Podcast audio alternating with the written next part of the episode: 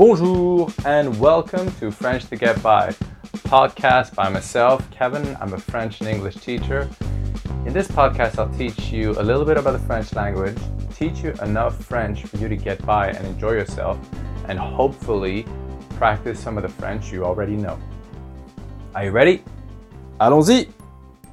And on today's lesson, we'll be going over different ways that you can say goodbye to people depending on when you'll see them again. So we'll start with a very easy one, which means see you soon, which is à bientôt. À bientôt. À bientôt. You've just told that person that you'll see them soon. Then let's say you'll see them uh, later on tonight. So in that case, you want to see see you later. So you will say à plus tard. À plus tard. À plus tard. So you've just told that person that you'll see them later. Now, let's say you don't know exactly when you'll see them and you'd like to sit, tell them, see you next time. In this one, you'll say, à la prochaine. À la prochaine. À la prochaine. So there, you've told him you'll see him next time. Now, there's the dramatic way to tell people that you'll never see them again, and they use it a lot in French romantic movies.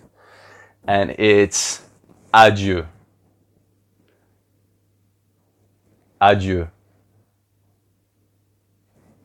Adieu.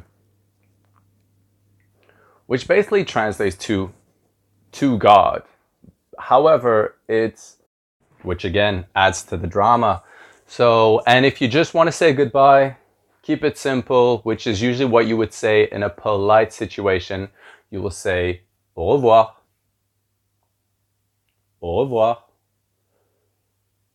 And that's usually how I end the episode as well. So, just a quick recap if you want to say see you soon, you will say à bientôt. If you want to say see you later, you will say à plus tard. If you want to say see you next time, you will say à la prochaine.